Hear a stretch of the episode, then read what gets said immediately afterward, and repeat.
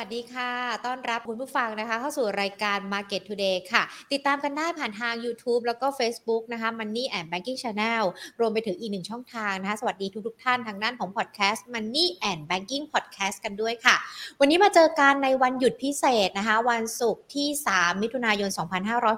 2565 ตลาดหุ้นไทยปิดทำการนะคะ แต่ว่ารายการของเรายังคงมีการพูดคุยกับนักวิเคราะห์นะคะ เพื่อเป็นการวางแผนเตรียมพร้อมเกี่ยวกับการลงทุนในตลาดหุ้นไทยแน่นอนว่าพอวันหยุดพิเศษแบบนี้แหละค่ะ เราก็จะมีคลิปพิเศษนะคะ หัวข้อพิเศษที่เราจะคุยกัน เดี๋ยววันนี้เราจะมองกันไกลกันสักหน่อยนะ ช่วงครึ่งปีหลังตลาดเป็นอย่างไรกันบ้างจริงๆมิถุนายนมันก็เข้าครึ่งปีหลังกันแล้วนะคะ แต่ว่ามันยังคงมีอีกหลากหลายเดือนที่ทำให้เราเนี่ยยังคงต้องติดตามปัจจัยต่างๆ ที่เกิดขึ้นกันด้วยนะคะ และแน่นอนทุกๆคนก็ยังคงได้รับความรู้ที่เราจะพูดคุยกันในวันนี้ด้วยค่ะ ก่อนที่จะไปพูดคุยกับนักวิเคราะห์นะคะ แน่นอนนอกจากรายการ Market Today ของเรา ได้รับการสนับสนุนจากทุกๆ คนแล้วนะคะ ยังมีผู้ใจใจดีให้การสนับสนุนรายการของเรากันด้วยค่ะ True True 5G คบกับ True ดียิ่งกว่านะคะ แล้วก็ทางด้านของธนาคารไทยพาณิชย์จำกัดมหาชนค่ะ ขอบพระคุณทั้งสองท่านด้วยนะคะ ที่ให้การสนับสนุนรายการ Market Today ของเราค่ะอะแล้วอย่างที่หญิงบอกไปนะ วันนี้เรายังคงพูดคุยกับนักวิเคราะห์การเพื่อเป็นการเตรียมพร้อมวางแผนเกี่ยวกับในเรื่องของการลงทุนในตลาดหุ้นกันด้วยนะคะ วันนี้พูดคุยกันค่ะกับคุณสมพงษ์เบญจเทพานันท์ผู้ช่วยกรรมการผู้จัดการ ฝ่ายวิเคราะห์หลักทรัพย์จากบริษัทหลักทรัพย์ไอราจำกัดมหาชนค่ะ สวัสดีค่ะพี่สมพงษ์ค่ะ ครับ สวัสดีครับ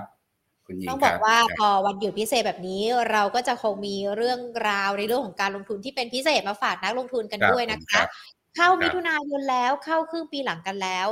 มองครับการลงทุนครึ่งปีหลัง เหนื่อยน้อยหรือเหนื่อยเนาะมากกว่าการลงทุนครึ่งปีแรกคะ น่าจะเหนื่อยน้อยลงนะครับ เหนื่อยน้อยลงนะครับ เพราะว่าตลาดโลกครึ่งปีแรกนี่ผันผวนหนักมากนะครับผันผวนหนักมาก โดยเฉพาะดาวโจนส์ในสันพีเนสแดกนะครับเพราะว่าปั่นป่วนในเรื่องของเอ่อเงินเฟ้อ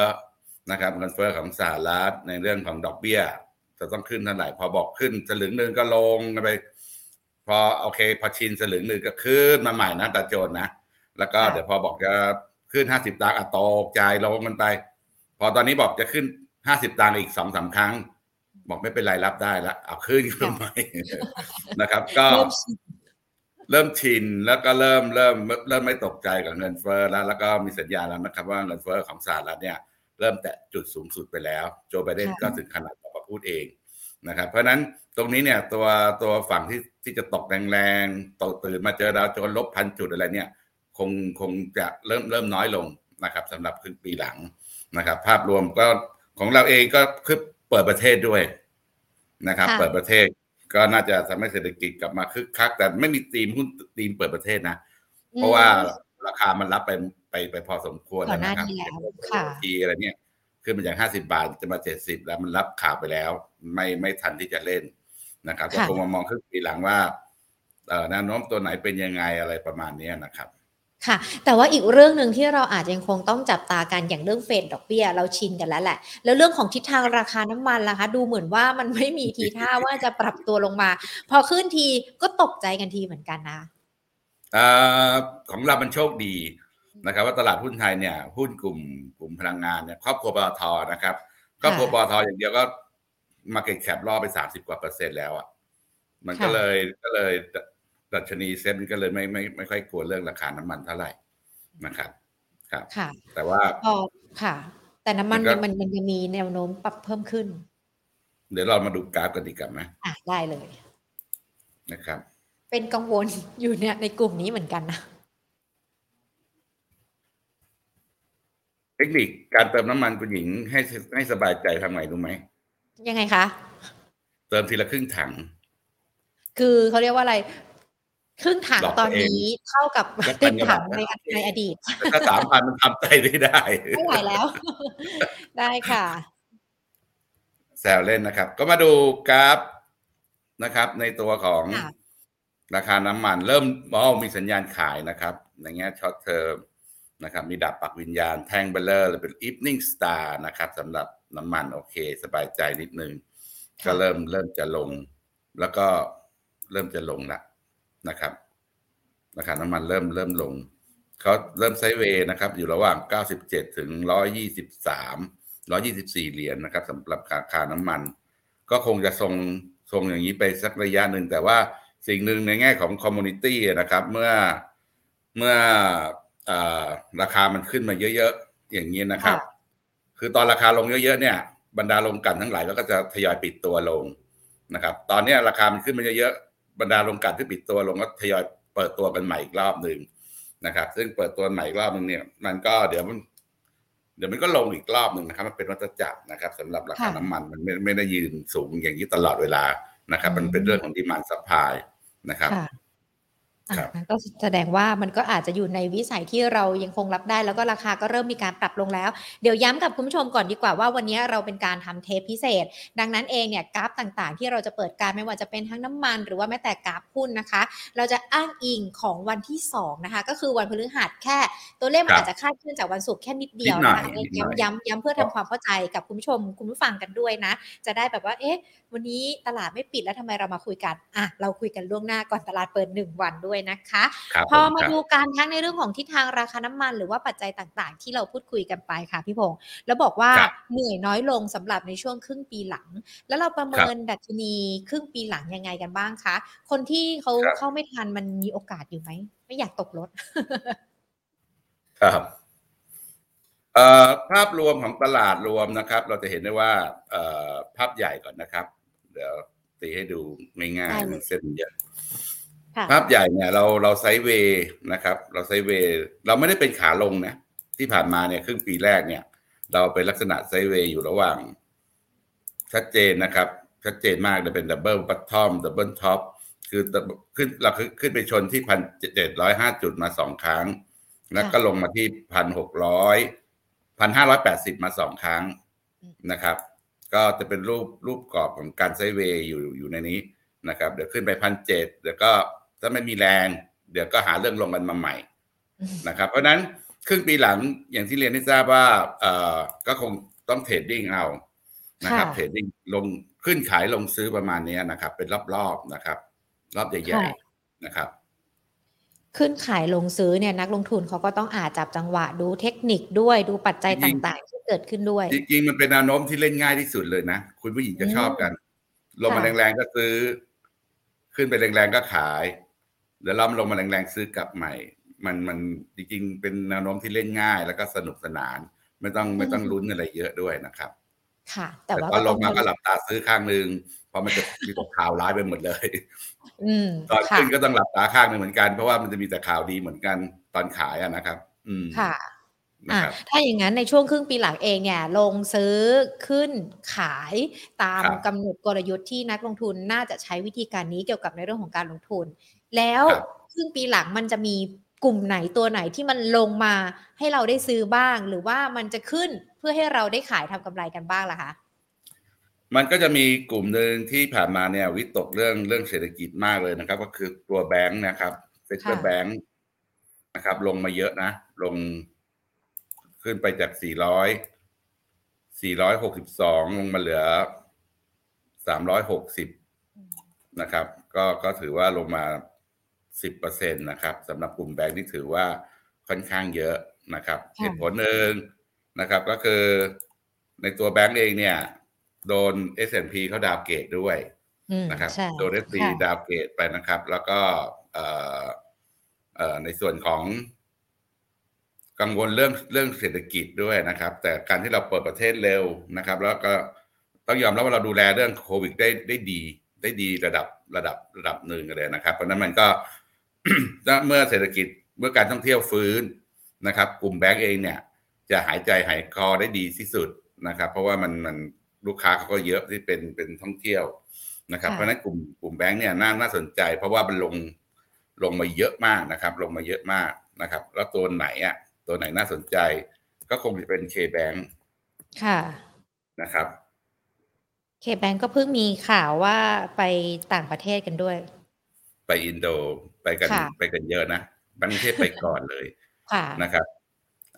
ในตัวของ K-Bank เนี่ยลงมาเยอะนะครับ จากร้อยเจ็ดสิบกว่านะค่ะ ไม่ใช่เคแบงนี่นี่แบงอันนี้แบงค์เฉยๆ K-Bank โอเคแบงค์ลงมาจากร้อยเจ็ดสิบกว่านะครับ ถือว่าเป็นจังหวะที่ดีค่ะได้ลงมาตรงนี้ ถือว่าค่อนข้างถูกมากแล้วนะครับสำหรับ K-Bank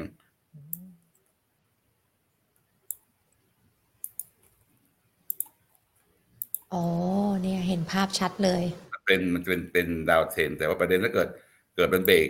เบรกข้างบนได้มันจะกลับไปเล่นเทนข้างบนอีกอีกทีหนึ่งอืมนะครับเนี่ยพอตี trend line เราจะเห็นเห็นแนวโน้มที่ชัดเจนของ ของเขาเนี่ยเขาก็พยายามกำลังพยายามเปลี่ยนแนวโน้มนะครับแนวแนวต้านแรกเขาอยู่ประมาณร้อยห้าสิบสี่นะครับ แล้วถ้าเบรกได้เนี่ยก็กลับไป high เดิมประมาณร้อยเจ็ดสิบอืมเพราะฉะนั้นโซนล่างเนี่ยเป็นโซนโซนที่ให้เราทยอยซื้อได้เลยนะครับโซนล่างเนี่ยมันเป็นโซนโซนแนวรับอะนะครับ ค่ะครับนอกจาก K-Bank แล้วยังมีแบงก์ตัวอื่นด้วยไหมคะ ที่น่าสนใจ หรือว่าที่ถ้าน่าสนเป็นใจเลยตัวนะครับ จะเป็นกรุงไทยแบงก์ อืม KTB เราเคยคุยกันอย่างว่ามันเปลี่ยนไปแล้ว ค่ะเคยไหมต้องทบทวนความจำยังนะคะ พี่พงศ์เหรอออกหลายรายการจำไม่ได้ อ่าเดี๋ยวย้ำกันอีกรอบหนึ่งสำหรับ Market Today นะ ตัว KTB ครับ เดี๋ยวอัพอัพภาพใหญ่ให้ดูอีกทีหนึ่งนะได้ครับเลยนะครับสำหรับ K-Bank KTB อืมนะครับ KTB ตัวนี้สวยงาม หุ้นลงไปร้อยจุดรอบที่รอบที่เนี้ยเขาไม่ลงนะ ค่ะ นะครับ เหตุผลหนึ่งเมื่อก่อนเนี่ย K-Bank จะเป็นอะไรที่ยีอีอีกันแหละยียีประมาณนั้นนะครับเพราะว่าเป็นแบบเป็นเป็นเป็นเครื่องมือของรัฐบาล เป็นลูกไล่รัฐบาลมาอะไรอย่างเงี้ยนะครับต้องคอยสนับสนุน KTB รัฐบาลนี่ใช่ไหมอืมอะไรนะครับ ตัว KTB นี้ใช่ไหมฮะตัวกรุงไทยเมื่อก่อนอ่าเนี่ยจะเป็นจะเป็นแบบนั้นแล้วก็ ประเด็นหนึ่งเลยที่บรรดา fund manager ไม่ชอบเลยก็คือว่าเขามีเงินกองทุนสำรองาน้อยน้อยสุดค่ะนะครับค่ะเรามามาพูดถึงทีละ point ก่อน point ที่หนึ่งคือเมื่อปีปีก่อนหน้านี้นะครับเอ่อทางกฤษฎีกาได้ตีความออกมาแล้วนะครับ ว่ากรุงไทยแบงค์เนี่ยไม่ใช่รัฐวิสาหกิจอืมนะครับค่ะพอไม่ใช่รัฐวิสาหกิจแล้วประกอบกับได้ซีอคนใหม่เนี่ยไฟแรงมากเลยนะครับ ก็เลยเอ่อทำให้การปรับ ปรับโครงสร้างหนี้ NPL เมื่อก่อนก่อนจะปรับโครงสร้างหนี้ได้ต้องตั้งคณะกรรมการอนุกรรมการเล็กกรรมการใหญ่ มันเหมือนราชการเลยอะกว่าจะกว่าจะทำอะไรได้ทีมันมันค่อนข้างที่จะช้าไม่ทันไม่ทันกินอะ เอกชนเขาไปไหนกันหมดแล้วนะครับ แต่ตอนนี้เนี่ยพอผลงบการเงินที่ออกมาล่าสุดเนี่ยเอ่อคุณภาพสินทรัพย์ดีขึ้นเยอะมากนะครับ เพราะเป็นการปรับโครงสร้างหนี้ได้รวดเร็วนะครับค่ะเทียบเท่ากับ สามแบงก์ใหญ่แล้วนะครับนะครับ การดำเนินงานอะไรสักอย่างดีขึ้น ที่สำคัญกองทุนต่อสินทรัพย์เสี่ยงที่ของกรุงไทยแบงก์ตอนนี้อยู่อันดับหนึ่งของแบงก์นะครับอืมจากเมื่อก่อนเนี่ยที่โลนะค่ะถึงบอกว่าเขาไม่ใช่ ตอนนี้เขาเป็นคุณพจมานแล้วนะนะครับ เปลี่ยนค่ะเปลี่ยนไปแล้วนะครับนะครับ แล้วก็ที่สำคัญเขาเล่นกัน book value book per share นะครับ อยู่แค่ศูนย์ศูนย์จุดห้าเองมั้งนะครับศูนย์จุดห้าในขณะที่เอ่อ K-Bank เล่นอยู่ศูนย์จุดจุดแปดค่ะนะครับในส่วนไทยพาณิชย์นี่เล่นอยู่หนึ่งหนึ่งเท่านะครับ เพราะฉะนั้นใน valuation และของกรุงไทย ผมชอบสุดอะนะครับ ดูดีสุดค่ะแล้วก็ราคาหุ้นก็ outperform มี target ทางเทคนิคด้วยนะอืมนะครับค่ะคือถือยาวๆเนี่ยได้เห็นสิบสิบเจ็ดบาทห้าสิบ ประมาณเนี้ยนะครับอืมสวยงามเป็นอย่างน้อยนะ ถ้าค่ะเราดูดูจากดูจาก perform เมื่อก่อนนะครับ ก่อนที่จะร่วงเละเทะลงมา อะก็ถือว่าเป็นตัวเดี๋ยวที่โดดเด่นแป๊บนึงสำหรับกลุ่มแบงค์แป๊บหนึ่งนะ ได้เลย วันนี้ทำให้เราเห็นภาพชัดเจนมากยิ่งขึ้นนะสำหรับหุ้นในแต่ละตัวที่เราเลือกกันมาด้วยนะคะ ใช่พอเห็นกราฟแล้วจะเห็น เออใช่เห็นทิศทาง ค่ะ แป๊บหนึ่งแป๊บหนึ่งแป๊บหนึ่งได้เลยมี KTB นะคะที่น่าสนนี่ใจกรุงไทยแบงค์นะ ค่ะ เมื่อก่อนเขาเล่นกันอยู่ยี่สิบกว่าบาทนะครับ อ๋อ คุณน้องยิงเห็นอย่างเนี้ยมันเล่นอยู่เห็นแล้วข้างบนนะ แล้วตค่ะลอดตอนหลังเนี่ย มีปัญหามันลงมาเล่นข้างล่างอืมตอนนี้มันเริ่มเทิร์นอราวกลับแล้วอืม นะครับกำลังเทิร์นอราวกลับกค่ะลับไปสู่ลังจากที่ปรับบริษัทปรับกลยุทธ์ทุกอย่างแล้วเนี่ยกำลังจะกลับขึ้นไปข้างบนใหม่ครับรุกดิจิตอลเหมาะเพิ่มมากยาวขึ้นๆมากค่ะ แล้วก็มีคริปโตด้วยนะ ค่ะนะครับในตัวไทยพาณิชย์ SCB ก็ SCBX ใช่ไหมครับค่ะ KBank ก็มี KBank X เอ่อของกรุงไทยก็มี KTBX แล้วก็ค่ะเป็นตั้งชื่อ project ด้วยนะอืมว่า Speed Boat ค่ะ อ่า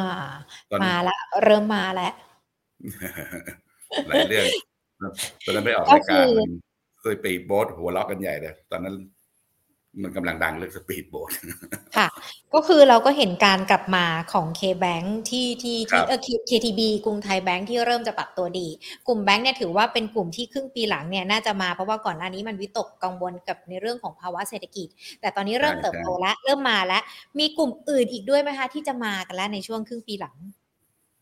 ครึ่งปีหลังก็เอ่อเดี๋ยวค่อยๆนึกพวก อีกตัวหนึ่งก็จะคงจะเป็นบ้านปูนะครับ ค่ะ กลับมาแล้วเหรอ มาแล้ว ค่ะ จะมานะครับที่เท่าไหร่เอาคนเบื่อมันหมดเนี่ยมันจะมาเนี่ยหุ้นแปลกแปลกอย่างเงี้ย เวลาเฮเขาปิดกันปิดไปตาปุ๊บไปแล้วนะสำหรับบ้านปูในพอร์ตหญิงตอนนี้ปิดตาก่อนรักคือเขาแกว่งอยู่กรอบค่อนข้างกว้างนะครับ ภาพใหญ่เลยเนี่ยอ๋อมันจะแกว่งอยู่ระหว่าง ระหว่างสิบบาทถึง แต่ภาพเล็กลงไปเนี่ยมันก็จะมีแนวรับอยู่ระหว่างทางนะครับ ประเด็นก็คือ อันนี้คือกรอบใหญ่นะครับแล้วเรามาดูกรอบย่อยลงไป เมื่อเราวาดรูปก็เป็นรูป double top อืมนะครับการต้องบอกท่านผู้ชมเตรียมโน้ตบุ๊กปตีหัดตีเทรนไลน์คู่กันเลยก็ได้ อืมค่ะ เห็นอย่างเงี้ยตียากนะฮะอืม มาแล้วเห็นภาพแล้วใช่ไหมค่ะ อืมนะครับ ก็คือประเด็นก็คือตัวกรุงไทยเนี่ยฐานหินเนี่ยเรารู้อยู่แล้วนะครับ ราคาขึ้นเยอะมากเลย แล้วช่วงที่ผ่านมาเนี่ยเอ่อในตัวของถ่านหินเดี๋ยวก่อนนะให้ดูราคาถ่านหินนิดนึง ค่ะนิวคาสเซิล ขึ้นมาสี่ร้อยอีกแล้วเหรอเปิดวันนี่นี้คือราคาบถ่านอกหินนะครับ ค่ะ ขึ้นมาสักสี่ร้อยแล้ว คือตัวตัวบ้านปูเองเนี่ย เมื่อกี้ไม่ได้ save ไว้เนอะอืมอุตส่าห์ตีแล้ว เดี๋ยวเอาใหม่อีกรอบหนึ่งโอเคค่ะโอเคเซฟไปอยู่าก็คือได้ประเด็นก็คือว่าเอ่อราคาถ่านหินเขาขึ้นมาค่อนข้างเยอะ แล้วก็คาดกันว่าจะครึ่งปีหลังเนี่ย ราคาถ่านหินจะยังคงอยู่ระดับสูงนะครับ เนื่องจากว่าตอนนี้รัสเซียเนี่ยเอ่อเขาเริ่มทยอยตัดแก๊สให้กับยุโรปแล้วใช่ไหมครับ พอค่ะยุโรปไม่มีแก๊สเนี่ย ซึ่งเป็นต้นทุนเป็นพลังงานที่ค่อนข้างถูก แล้วก็ตัวที่ถูกสุดเลยก็คือถ่านหินอืมก็เริ่มกลับมาทยอยเปิด เปิดลงโรงไฟฟ้าถ่านหินกันบ้างแล้วสำหรับสำหรับตัวยุโรปนะครับนะครับค่ะเพราะหน้าหนาวน่ากลัวมากนะครับ ถ้าไม่มีพลังงานไฟฟ้า ค่ะ แล้วก็เสร็จปุ๊บถ่านหินก็อยู่ในระดับสูงต่อไป ประเด็นต่อไปก็คือ คือที่ผ่านมาเนี่ยบรรดากองทุนเขาจะเขาจะรักโลกนะครับ อนุรักษ์เขาจะไม่ค่อยลงทุนในธุรกิจที่เป็นถ่านหินที่เป็นพลังงานเอ่อไม่สะอาดอืมนะครับ แต่ว่าเอ่อเขาทางทางบ้านปูเองเขาก็รู้ปัญหานี้ เขาก็แก้ค่ะปัญหาด้วยการ ไปซื้อโรงไฟฟ้ามากขึ้นอืม ค่ะนะครับ เมื่อก่อนมันมันสี่สิบหกสิบประมาณนี้มั้งครับ ตอนนี้ก็ค่อยๆขยายขึ้นเมื่อเมื่อสองเดือนเดือนสองเดือนมันไปซื้ออีกสองหมื่นสองหมื่นล้านอะนะครับนะครับ แล้วก็แปลไปแบบเอาใจฟันมาเนเจอร์ สนใจค่ะผมหน่อย ผมมาลงทุนเอ่อในโรงโรงงานไฟฟ้าในในแก๊สพลังงานสะอาดแล้วนะนะครับ ก็เลยเป็นเป็นสตอรี่ที่ที่น่าสนใจสำหรับบ้านปูนะครับ ตัวนี้ก็ทยอยซื้อสะสมนะครับ แต่ถ้าเบรก 12 บาท 70 ไม่ได้ เมื่อไหร่ต้อง follow by มันจะวิ่งแบบนี้เลย วิ่งค่ะซื้อติดไปนะครับ ครับสองบาทเจ็ดสิบนะคะ ถ้าเบรกไม่ได้นะ12.70ใครที่ครับใครที่ที่ดูบ้านปูหรือว่าอยากจะหากำไรในบ้านปูนะคะ มีคำแนะนำแล้วก็มีจุดเบรกมาให้ด้วย น่าจะเป็นสามตัวที่ที่ครับที่มากันในช่วงครึ่งปีหลังนะคะ อันเนี้ยลงซื้อขึ้นขายนะคะ ตัวขึ้นเนี่ยมันก็ยังมันน่าจะมีหลายตัวมากกว่าไหมคะพี่พงษ์อะไรนะ ยังไงนะจังหวะที่เราตัวขึ้นจะคือขายใช่ถ้าสมมติว่าเนี่ยเราเราเราจะใช้กลยุทธ์ลงซื้อขึ้นขายนั่นก็ในคือโอกาสตัวที่ตัวดัชนีใช่ไหมครับใช่ค่ะ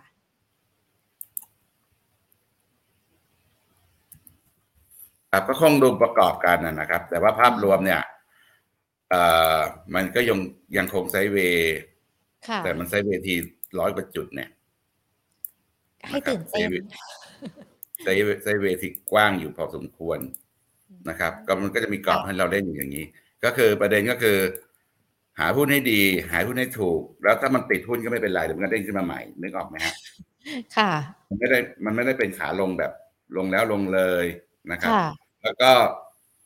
หุ้นที่ต้องหลีกเลี่ยงเลยนะครับ ในครึ่งปีหลังนะครับ ตอนนี้มีไหมฟองคะสบู่มันเริ่มแตกแล้วนะครับค่ะในตัวตัวคริปโตทั้งหลายนะครับอ่า นะครับ แล้วก็มีบริษัทจดทะเบียนเกี่ยวข้องกับบางเจ้าเริ่มแจ้งตลาดหลักทรัพย์แล้วนะครับ ว่าว่ายุติแล้วนะครับ ไม่ขุดแล้วเหมือนบิตคอยน์ค่ะราคามันไม่คุ้มแล้วนะครับ เพราะการขุดไม่ได้ไม่ได้มาฟรีๆนะ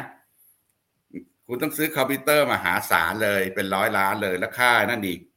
ค่าค่าไฟอีกโอ้โหมหาศาลรับได้หรือไม่ได้ก็ยังไม่รู้นะครับ เพราะฉะนั้นก็เริ่มทยอยเลิกกันละ แต่ตอนนั้นนะพอพูดปุ๊บราคาหุ้นมันวิ่งขึ้นไปสามสี่ร้อยเปอร์เซ็นกันเนอค่ะก็ต้องระวังนะหุ้นพวกนั้นเขาเลิกกันแล้วนะครับแต่ตอนขึ้นไปเนี่ย มันเรื่องจริงหรือฝันไปประมาณนั้นนะนะครับอืมงั้นงั้นถ้าถ้าเราใช้จังหวะระยะเวลานี้หุ้นที่ใครที่มีหุ้นที่เกี่ยวข้องกับคริปโตเคอเรนซีแล้วเราดูกันว่าช่วงปลายปีมันอาจจะหมดเสน่ห์กันไปทยอยหมดเสน่ห์กันไปแต่ละตัวเริ่มแต่ละตัเริ่มวตั้งแต่ตอนนี้แล้วเริ่มถ้าใครมีในตั้งพแต่อร์ตอยู่ก็ถ้าได้กำไรแล้วก็น่าจะขายออกไปได้แล้วใช่ไหม ขาดทุนก็ต้องขายโอ้ขาดทุนเพก็ราะต้อว่างขายเพราะว่าเราเล่นในในในตัวของขายฝันน่ะมแล้วอยู่มาอยู่มาวันหนึ่งฝันไม่เป็นจริง อะ อืม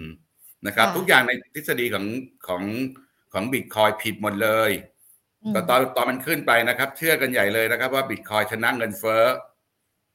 นะครับค่ะอุ้ยแห่ซื้อกันใหญ่ชนะเงินเฟ้อปรากฏว่า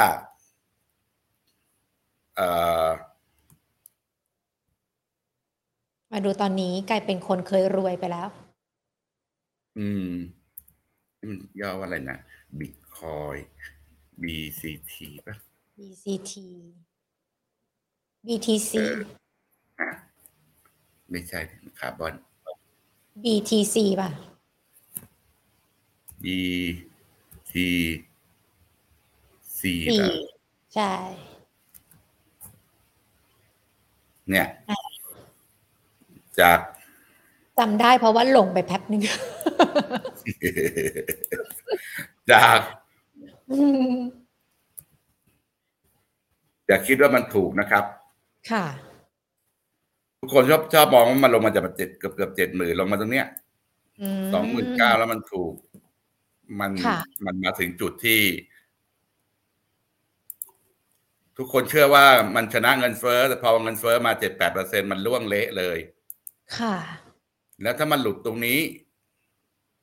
ไม่กล้าลากเลยเนี่ยอืม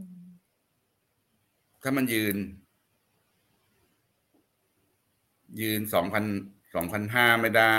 สองหมื่นห้าอืมค่ะจืดไม่ไม่ไม่พูดดีกว่า คือจริงๆเนี่ยพอราคาลงเจ้าไม่ค่อย คือเขาเรียกว่ารายใหญ่ไม่ค่อยจะกล้าเข้าละ จะมีรายย่อยนี่แหละที่เข้าไปเขาเรียกว่าอะไรเผชิญคือกับห้ามควเสี่ยง ถ้าหลุดสองหมื่นห้าห้ามซื้อเด็ดขาดเลยนะครับ ใครบอกหลายคนรออยู่นะหลุดลงมาสองหมื่นจะขอขอ bet หน่อยแบบแบบซื้อลอตเตอรี่อะไรเงี้ยโอ้โหถ้ามันลงมาอย่างนั้นจริงๆนี่คือ คือมันแย่แล้วนะครับ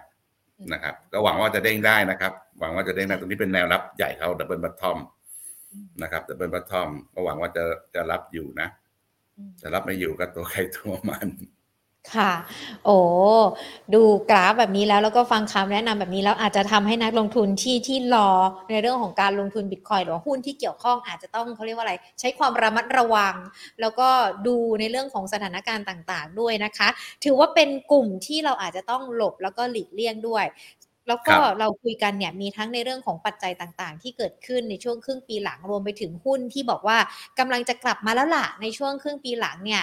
แล้วก็การลงทุนมันอาจจะเหนื่อยน้อยหน่อยสำหรับต้นปีแรกด้วย ดังนั้นเองทิศทางอนาคตตลาดหุ้นไทยก็ยังคงน่าสดใสกันอยู่งั้นพี่สมพงษ์ทิ้งท้ายกันดีกว่าค่ะสำหรับนักลงทุน นอกจากลงซื้อขึ้นขายที่เราอาจจะใช้กลยุทธ์นี้ในช่วงครึ่งปีหลังแล้ว วิธีการเทคนิคปัจจัยต่างๆ หรือว่าเราอาจจะต้องดูอะไรเพิ่มเติมด้วยไหมคะ ก็คงใช้เทคนิคประกอบเยอะด้วยนะครับ หลายคนหลายคนเนี่ยเเวลากำไรก็จะรีบขายนะครับคือคือจะ limit กำไรไว้ทีละนิดทีละนิดไม่เกินสิบเปอร์เซ็นต์อะกำไรรีบขายแล้วแต่ขาดทุน unlimit เลยนะครับ คือขาดทุนนี่คือทนรวยไม่ได้อะแต่ทนจนทนได้อ่าค่ะ บางคนโทรมาแบบ จะถือห้าปีเลยจะสู้ตาย แต่ว่าหุ้น เราต้องดูด้วยว่าหุ้นที่เราเล่นมันเป็นหุ้นแบบไหน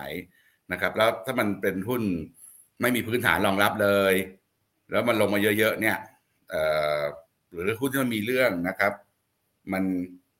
มันถือไม่ได้คุณต้องต้องคัดทิ้งนะอืมแค่นั้นแหละนะครับไม่งั้นก็ได้มากำไรหมดเลยกำไรเยอะแยะเลย ขาดทุนตัวเดียวแต่ไม่คัดเลย ลงไปห้าสิบเปอร์เซ็นเนี้ยหมดแล้วไม่เหลืออะไรแล้วอันนี้เป็นวินัยการลงทุนที่ต้องฝึกให้ได้ครับ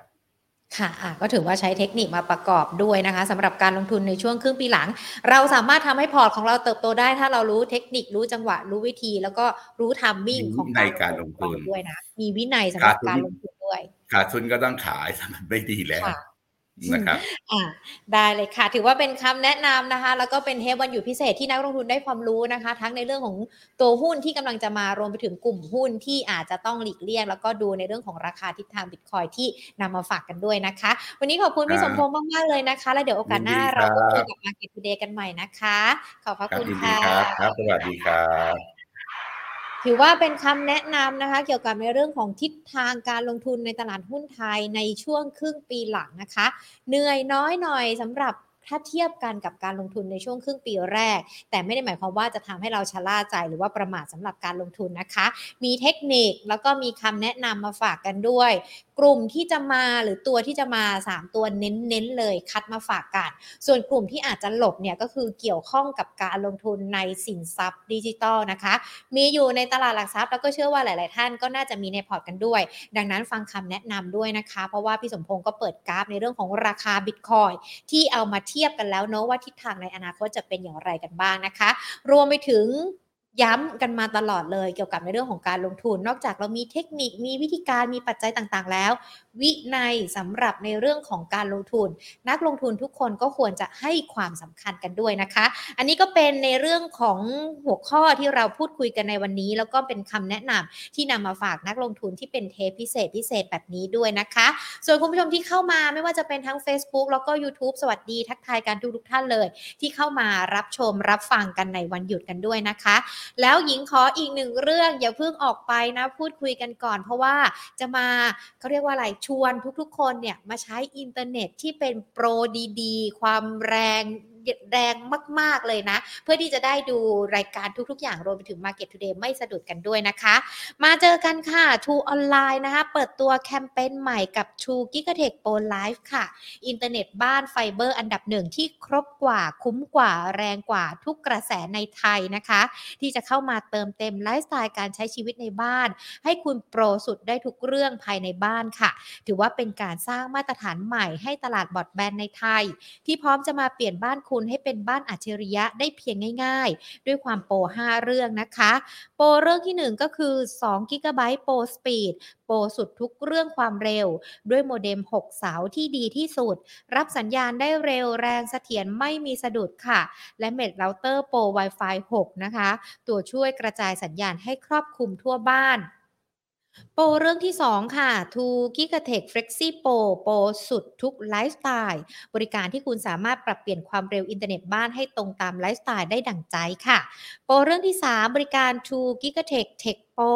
โปรสุดทุกเรื่องการให้บริการดูแลครบทุกด้านระดับ ระดับโปรนะคะ รวดเร็วทันใจแก้ปัญหาฉับไวใน 24 ชั่วโมง โปรเรื่องที่ 4 นะคะ Pro Content โปรสุดทุกเรื่องคอนเทนต์ กับกล่องทีวีอัจฉริยะ True ID TV ค่ะ ที่มาพร้อมกับคอนเทนต์ แล้วก็กีฬาดังระดับโลก โปรสุดท้ายโปรเรื่องที่ 5 นะคะ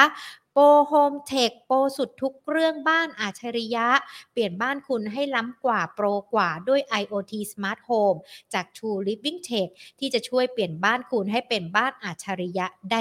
ง่ายๆค่ะ ก็เป็นบริการพิเศษนะคะ จากทางด้านของ True ออนไลน์กันด้วย ส่วนคุณผู้ชมคุณผู้ฟังที่เข้ามาย้ำกันอีกรอบหนึ่งนะคะ วันนี้เราเปิดกราฟต่างๆ กันเนี่ยเป็นกราฟของวันพฤหัสบดีที่ 2 มิถุนายน วันนี้เป็นวันหยุดเราก็เลยไม่อยากจะพลาดในเรื่องของการลงทุนนะคะ เลยมีการจัดทำเทปพิเศษนี้ขึ้นมาด้วย คุณผู้ชมสามารถติดตาม Market Today ของเราได้ผ่านช่องทาง Facebook แล้วก็ YouTube นะคะ Money and Banking Channel หรือว่าทาง Podcast Money and Banking Channel ค่ะ แล้วถ้าใครยังไม่เป็นเพื่อนกันใน Line นะคะ at Market Today เซิร์ชกันมาเลย กดเป็นเพื่อนการเพิ่มวิธีการเพิ่มช่องทางในการรับข่าวสาร เกี่ยวกับในเรื่องของการเงินการลงทุนกันได้อีกครั้งหนึ่งกันด้วยนะคะ และในขณะเดียวกันเราก็จะมีสัมมนาพิเศษกันด้วยนะคะนะคะที่จะเกิดขึ้นเกี่ยวกับในเรื่องของภาวะเศรษฐกิจที่จะจะเกิดขึ้นในขณะนี้ เงินเฟ้ออัตราดอกเบี้ยจะมีตัวแปรอะไรกันบ้าง ก็มาพบเจอกับงานสัมมนาของเราได้นะคะในวันที่